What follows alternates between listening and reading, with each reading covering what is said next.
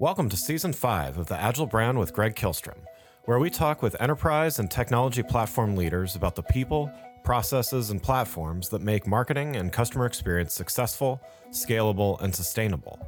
This is what creates an Agile brand. I'm your host, Greg Kihlstrom advisor and consultant for Fortune 1000 marketing and CX leaders and teams as principal and chief strategist at GK5A, and best selling author, keynote speaker, entrepreneur, and Agile certified coach. The Agile Brand podcast is brought to you by TEKsystems, an industry leader in full stack technology services, talent services, and real world application.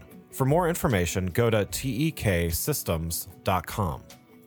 To sign up for the Agile Brand newsletter and get the latest insights and articles on marketing technology and CX, or to purchase a copy of my latest book, House of the Customer, go to gregkihlstrom.com. You can also find all my books on Amazon and other retailers. And now on to the show.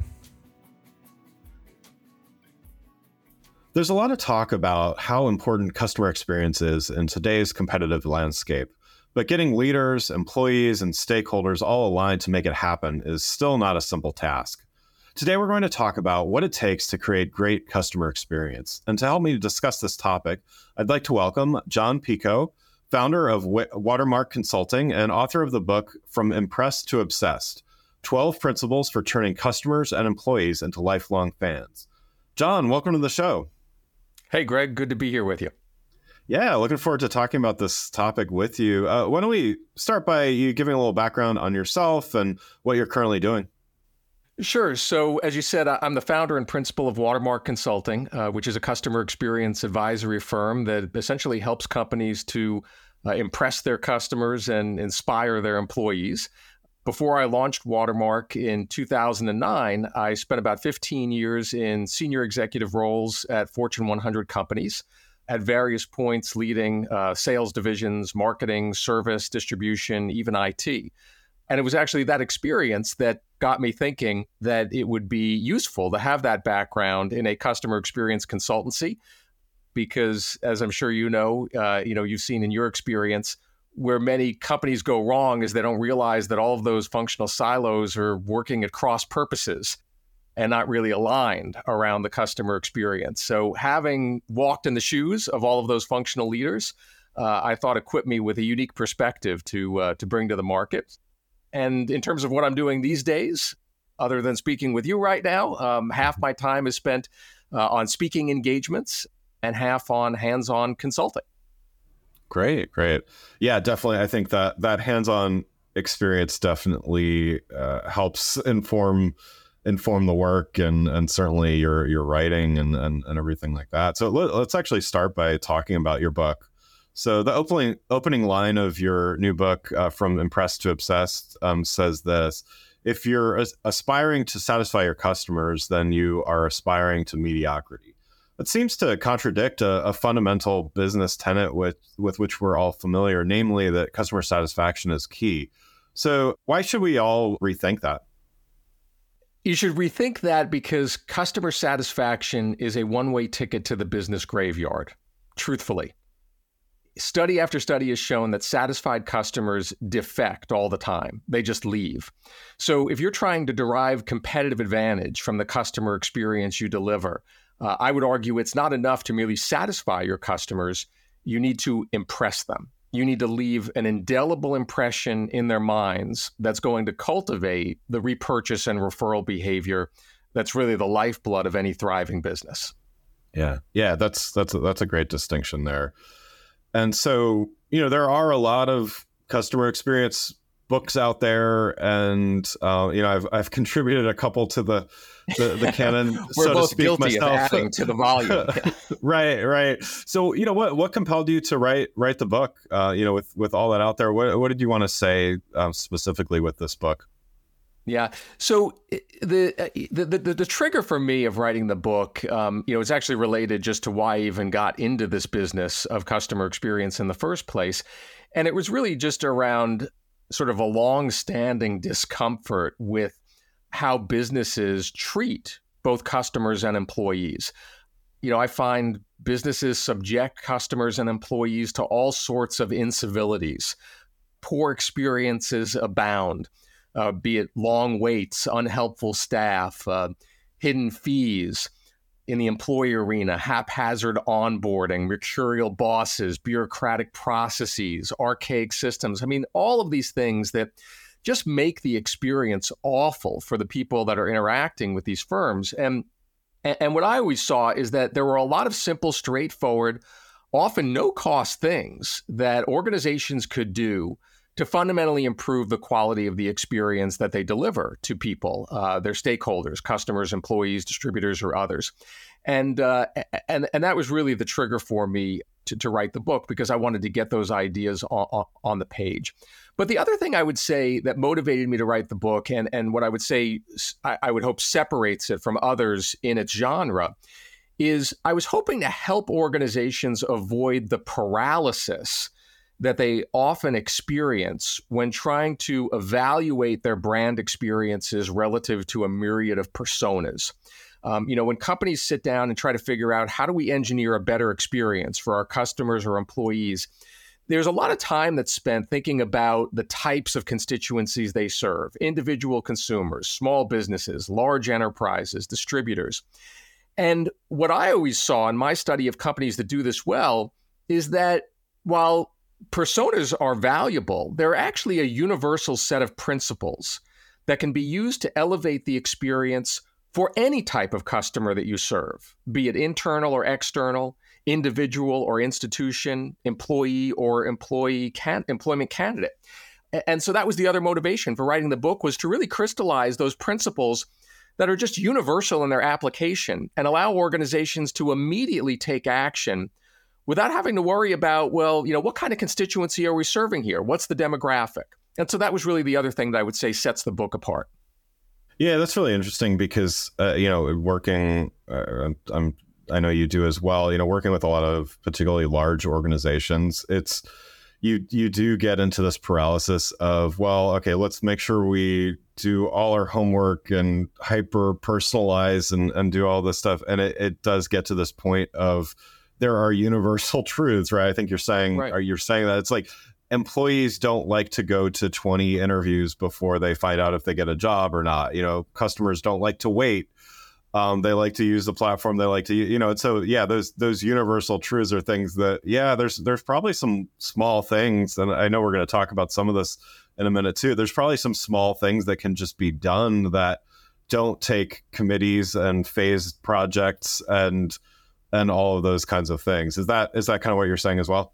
Yeah, absolutely. Uh, I, I, think that uh, the, the wheels of progress just kind of grind to a halt in many organizations because they just become so consumed with, as you say, you know, making sure that, that they've got sort of all their ducks in a row and they're doing a whole bunch of research and whatnot, and they're trying to distinguish all the different flavors of customers that they serve and engineer experiences that are tailored to them. And I'm not saying that that's a bad idea or that it's not valuable, but there's just so much that can be achieved and so many advances that can be gained just by focusing on these fundamental principles. I, I would almost, you know, uh, I would draw the parallel to just fundamentals, fundamental laws of physics. You know, these are like the laws of physics for customer and employee experience, uh, and that's really what I sought to get out there in the book. Yeah, yeah, that's great. So yeah, let's let's dive in a little deeper here and talk about customer experience and and what it takes to to really do it well. So you know, one thing I know early on, I come from a marketing background, and so uh, maybe a little late to the game with with customer experience, even even though I've been doing it for for several years now. But our our organization's still getting confused between customer experience and customer service, and and what do you think the disconnect is? Yeah, I think they are getting confused by it. I think that many organizations use those terms uh, you know interchangeably which I think uh, is really a problem and indicates that their their orientation isn't really uh, in the right place. People confuse the terms customer experience, customer service, user experience, and they've even melded the terms. So now people talk about customer service experience. What I would tell your listeners, the, the important thing to understand about the distinction between customer experience and customer service is that customer service is really but one component of the end to end customer experience.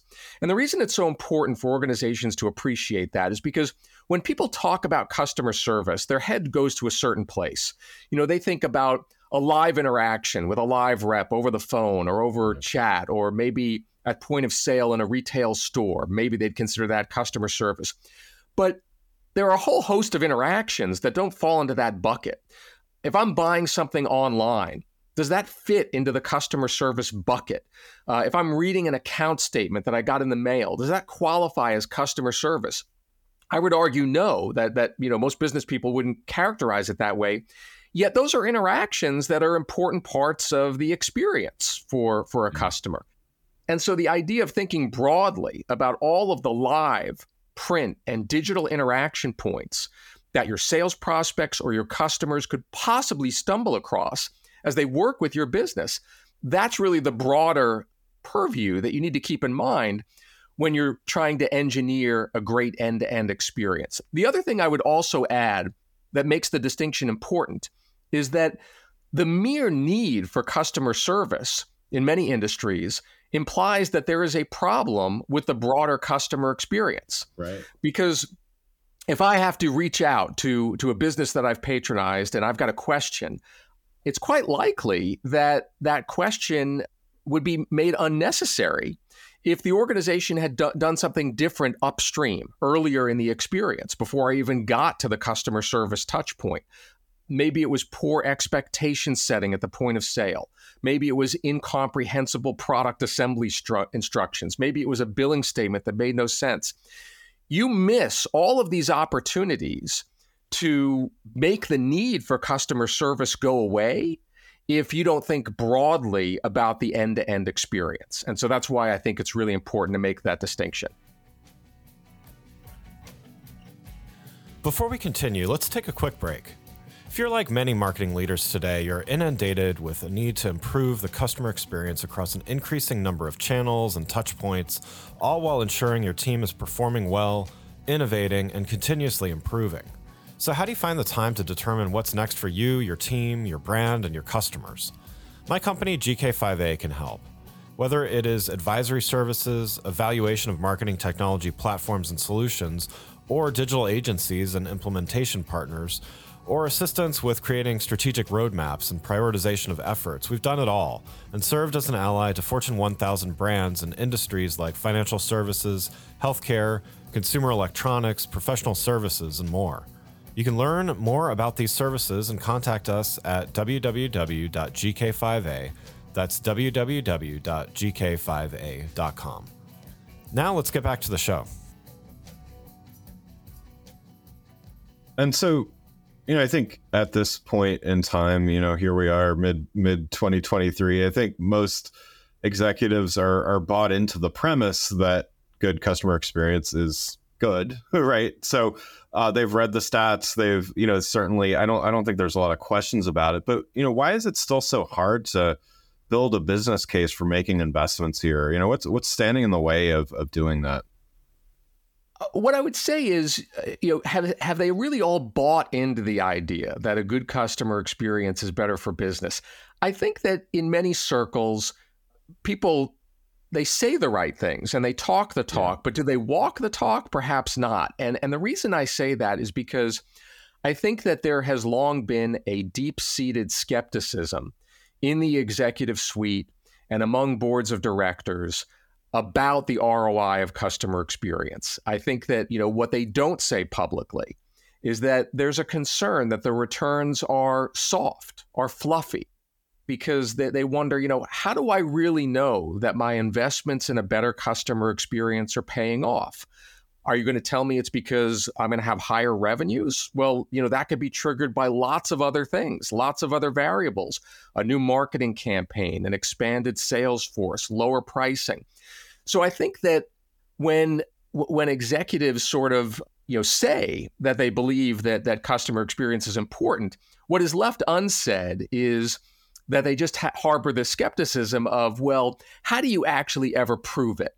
Because there are so many other things that could be driving the benefits that that you, the customer experience professional, are purporting to uh, to come as a, as a consequence of a better experience. And so that's why I think it's hard to build a business case for it, is because these are executives or people that they speak in the language of, of numbers and they like to quantify things and they feel as though it is difficult to quantify the ROI of customer experience. And I would dispute that, but I think that's what many of them feel. Yeah. So then, you know, follow follow up to that is, you know, how would you convince the skeptics that there's tangible ROI in, in CX and CX improvements? Right. Yeah. So, you know, I'll go back to when I launched my firm uh, back in 2009.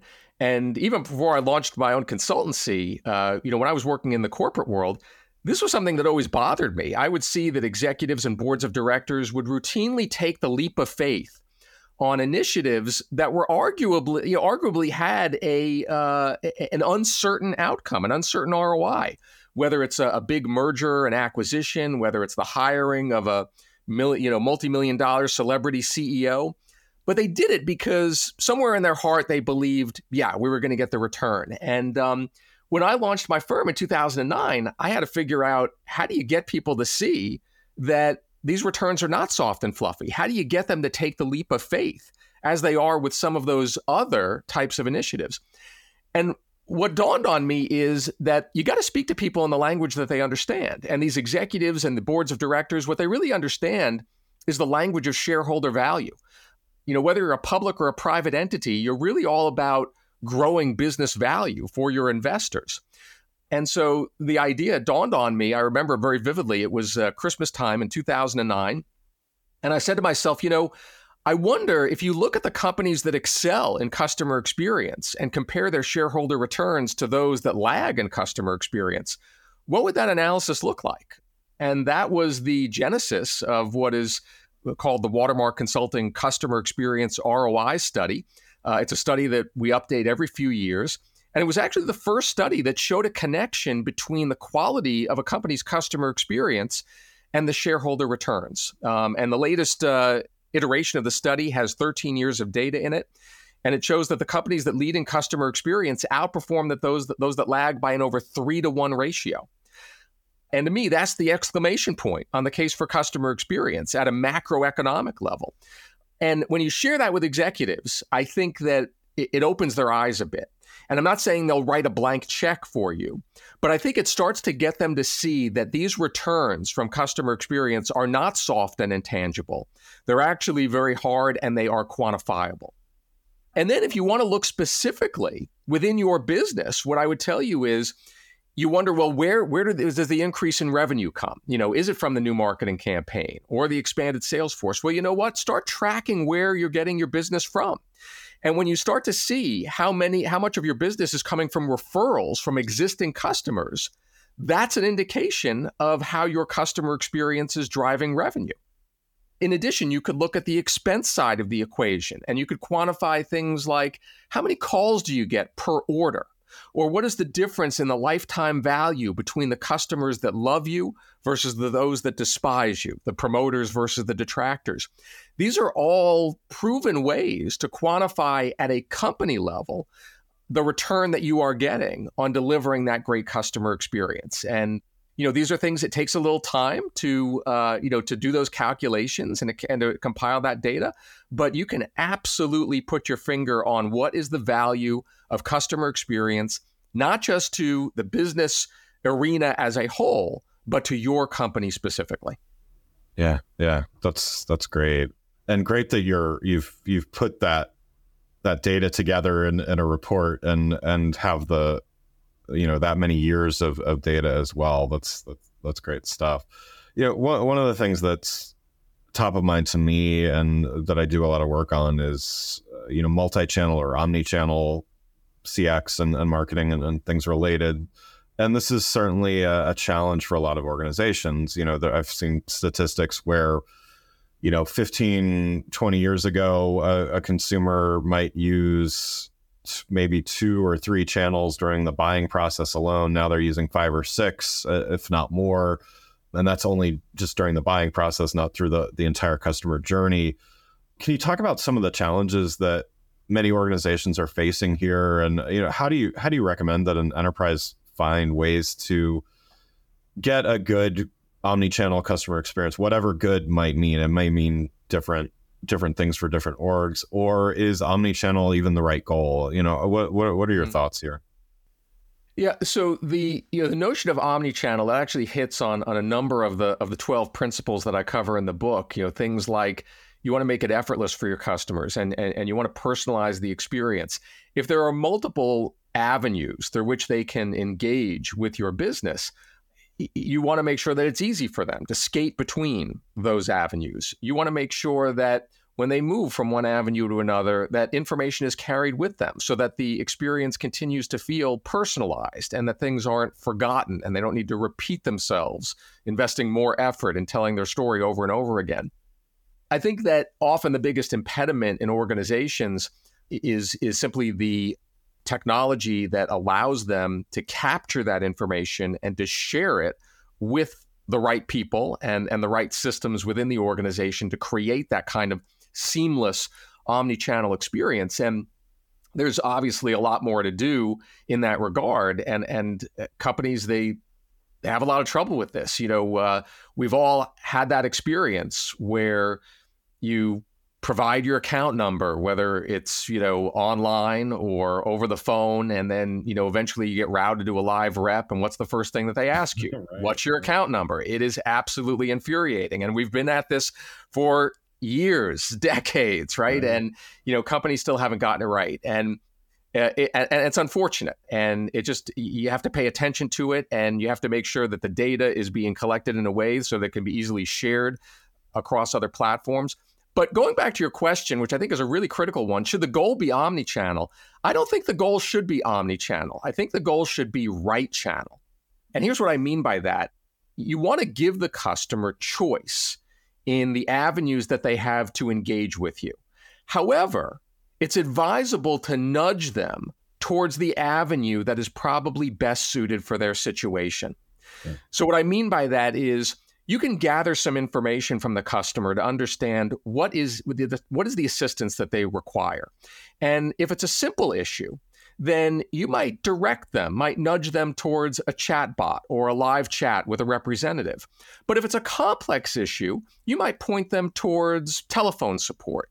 And the reason I think that is valuable, that approach, is because you don't want a customer that has a complex issue, for example, to decide to use a chatbot and then get disappointed and then have to invest more effort in switching channels and retelling their story and whatnot. So I, I find that companies that that actually gather some eh, some initial triage information, give the customer a choice of avenues, but suggest to them the one that we think is best for you based on what you've told us. I think that's a better experience. Yeah, yeah, no, I, I love that. Um, so you touched on this a little bit uh, at the very beginning of the show, um, I wanted to get back to customer and employee experience and, and kind of that relationship. How do you how do you look at it? How, how do you describe that that relationship? So I would put the the relationship between customer and employee experience is really this: happy, engaged employees help create happy, loyal customers, who in turn help create more happy, engaged employees. It is a virtuous cycle that feeds on itself and once you get that flywheel spinning, you can pretty much roll over your competitors and write your own ticket. And so the two are inextricably linked. They are two sides of the same coin. You can't, over the long term, expect to have a great differentiated customer experience if you don't have employees who are equipped and inspired to deliver that experience. But the other thing I would also point out is that there are many parallels between what it takes to create a great customer experience and what it takes to create a great employee experience. Indeed, if you think about it, what it takes to foster engagement between a customer and a company is not all that different than what it takes to foster engagement between an employee and a leader. Things like Are you responsive to me? Do you communicate clearly and transparently with me? Are you genuinely advocating for my interests? Do you make it effortless for me to accomplish what I'm trying to accomplish? Do I feel better after I've interacted with you as compared to before? And because there are so many parallels, the fact of the matter is the very same principles, those laws of physics we talked about earlier, that you can apply to create a great customer experience can also be employed to create a great employee experience. And so that's the other connection I would say between the two is the idea that the very same muscles that you flex to engage and build loyalty with customers can also be used to engage and build loyalty with employees. Yeah, yeah. And so what should what should leader you know there's there's a lot of leaders listening to this as well as aspiring leaders um, what should they do to to get this either get it started um, you know kind of accelerated or or or just um, you know start moving ahead in, in this direction i completely agree with what you're saying here yeah i think a great first step to get that flywheel spinning is to simply enlist your employees in the customer experience improvement effort particularly your frontline staff, who are argu- arguably most knowledgeable about what your customers like and dislike. Um, engage those employees in a dialogue, solicit their ideas for improvement. How can we make it better for our customers? How can we remove obstacles that you face when you're trying to serve a customer? And then, of course, start acting on, on what you learn and the ideas you compile. The reason I point to that is because with that single act, that is actually going to simultaneously enhance both the customer experience and the employee experience. Because employees are going to feel like more of a strategic partner in the business, not just a cog in the wheel. And so that's going to move the needle on employee experience, giving them a greater sense of purpose. But then by capitalizing on the ideas that they share with you, you're also going to be moving the needle on customer experience quality. So, with that one act of enlisting frontline employees in the improvement exercise, you can actually elevate the experience of both of those two key constituencies that are instrumental in the success of your business. Yeah, yeah, definitely. Well, Jon, uh, thanks so much for joining the show. I've got one last question before we wrap up here. So, as a fellow author, I always like to ask about little bit uh, about the process of writing. So, you know, in, in writing your your most recent book, from impressed to obsessed, what did you learn through the writing process, and you know, what might you do differently in writing a follow up? I think what was surprising to me is I learned how much I didn't know. You know, when I sought to write this book about my 12 principles, I mean, I know the 12 principles like the back of my hand, but was re- what was really eye opening and energizing to me is as I did more and more research, I just came up with all kinds of examples in the marketplace that I was seeing of how these principles were really being applied by organizations, even though they might not have realized it. And so while I thought that I was, you know, an expert and knew all these examples, that was really enlightening and eye opening for me. And in terms of what I would do differently, uh, it would be figuring out how to carve out time to write a book, even when there is not a global pandemic induced lockdown. Because I had this book banging around inside my head for literally a decade. But just had difficulty carving out the time to write it along with running my business. And it was just when COVID lockdowns came that, you know, then I found the time nine months straight to just focus on writing it. So uh, if I write another book, that'll be the challenge is how to do it w- without uh, another pandemic being required to, um, uh, to give me the time to actually write it.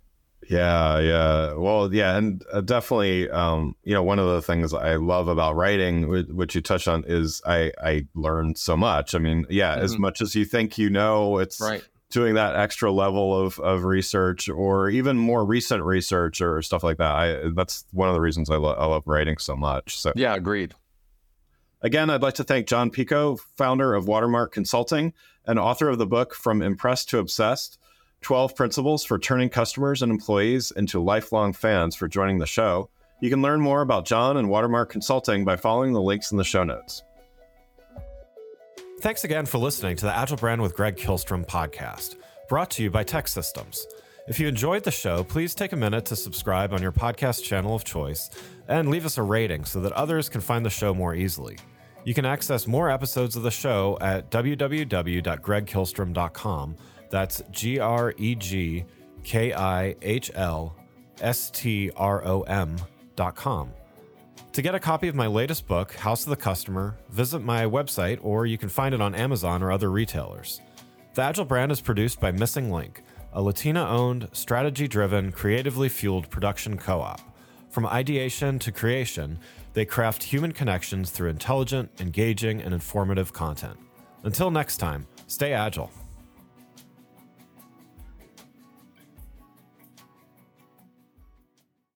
When you drive a vehicle so reliable it's backed by a 10 year, 100,000 mile limited warranty, you stop thinking about what you can't do and start doing what you never thought possible. Visit your local Kia dealer today to see what you're capable of in a vehicle that inspires confidence around every corner.